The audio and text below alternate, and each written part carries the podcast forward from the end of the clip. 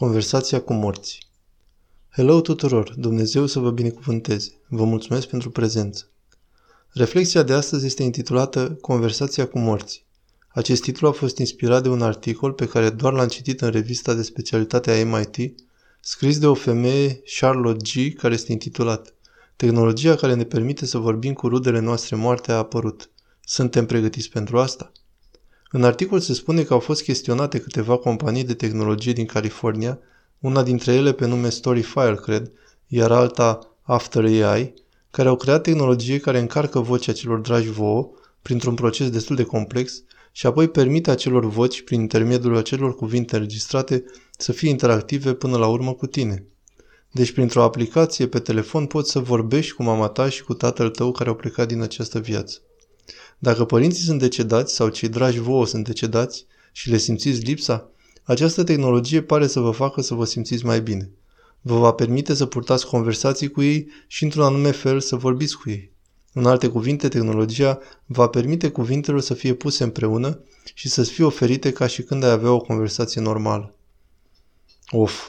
Articolul are câteva propoziții esențiale, iar una dintre ele zice așa.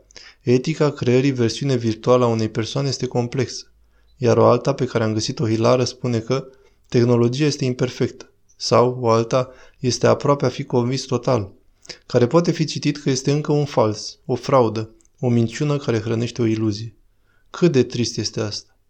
Dar cred că este foarte ilustrativ ca o prisma creației pentru oamenii de la aceste companii de a se ține legați de memoria celor dragi și de a nu fi în stare de a accepta moartea și finalitatea morții din perspectivă seculară. Aceasta este dovada pe care ne furnizează aceste companii. Realitatea este că secularismul nu are niciun răspuns pentru cea mai importantă întrebare pentru ființa umană, pentru cea mai importantă nevoie a ființei umane. Iar acea întrebare este cum învingem moartea? Secularismul nu are niciun răspuns aici. Oamenii de la aceste companii se văd în postura de a nu avea îndrumare, de a nu avea viitor cu privire la mizeria și incertitudinea viitorului și sunt terorizați. Sunt absolut terorizați că își pierd pe cei dragi și nu mai sunt în stare să țină legătura cu ei. Iar noi credincioși înțelegem că moartea este cumplită și că este o realitate cumplită.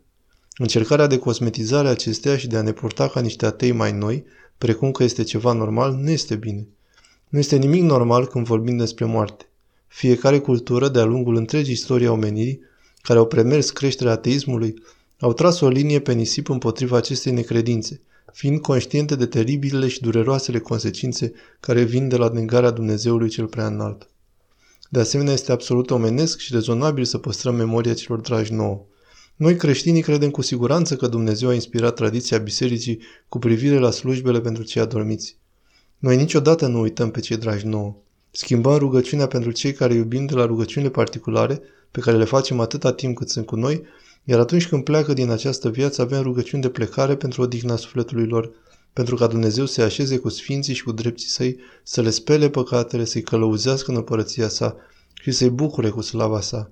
Noi nu încetăm niciodată să ne rugăm pentru toți cei dragi, în fapt pentru întreaga lume, până când și noi, la rândul nostru, începem călătoria aceea și plecând din această viață, eliberându-ne propria noastră barcă de la pontonul acestei lumi căzute și urmând lui Hristos în împărăția lui.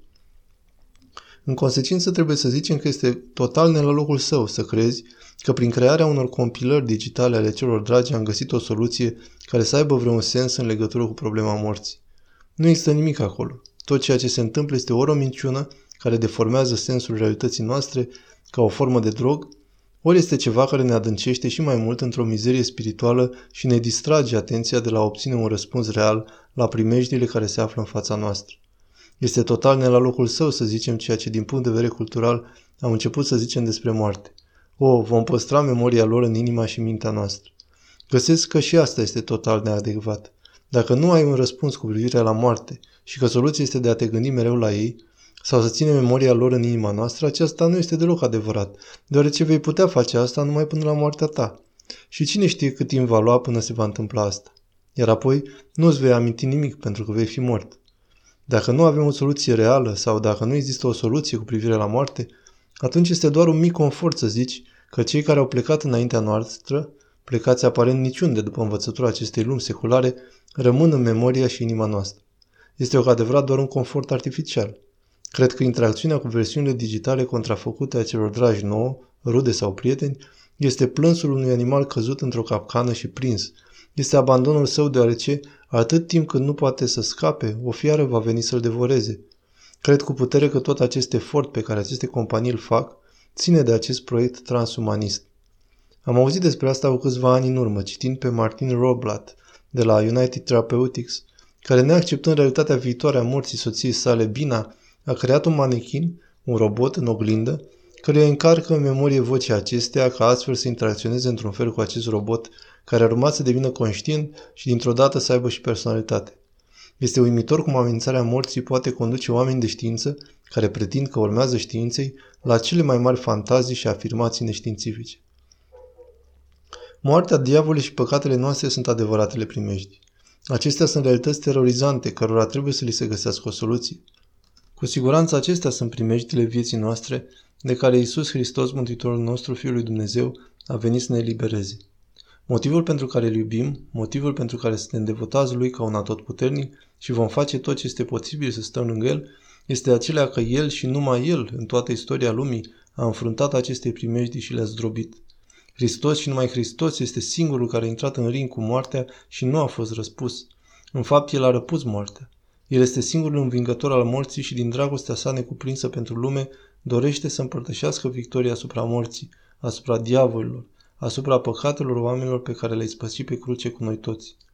Chemarea noastră în această decăzută cultură secularizată, în acest moment grav, când culegem roadele consecințelor trăirii fără Dumnezeu, gustând din amărăciunea faptului că i-am întors spatele lui Dumnezeu la nivelul inimii culturii noastre publice, este de a întoarce fața către El și să rugăm să vină la noi, să-L invităm oficial, în mod particular în familiile noastre, dar și în mod public, ca un lucru central pentru oricare dintre națiuni.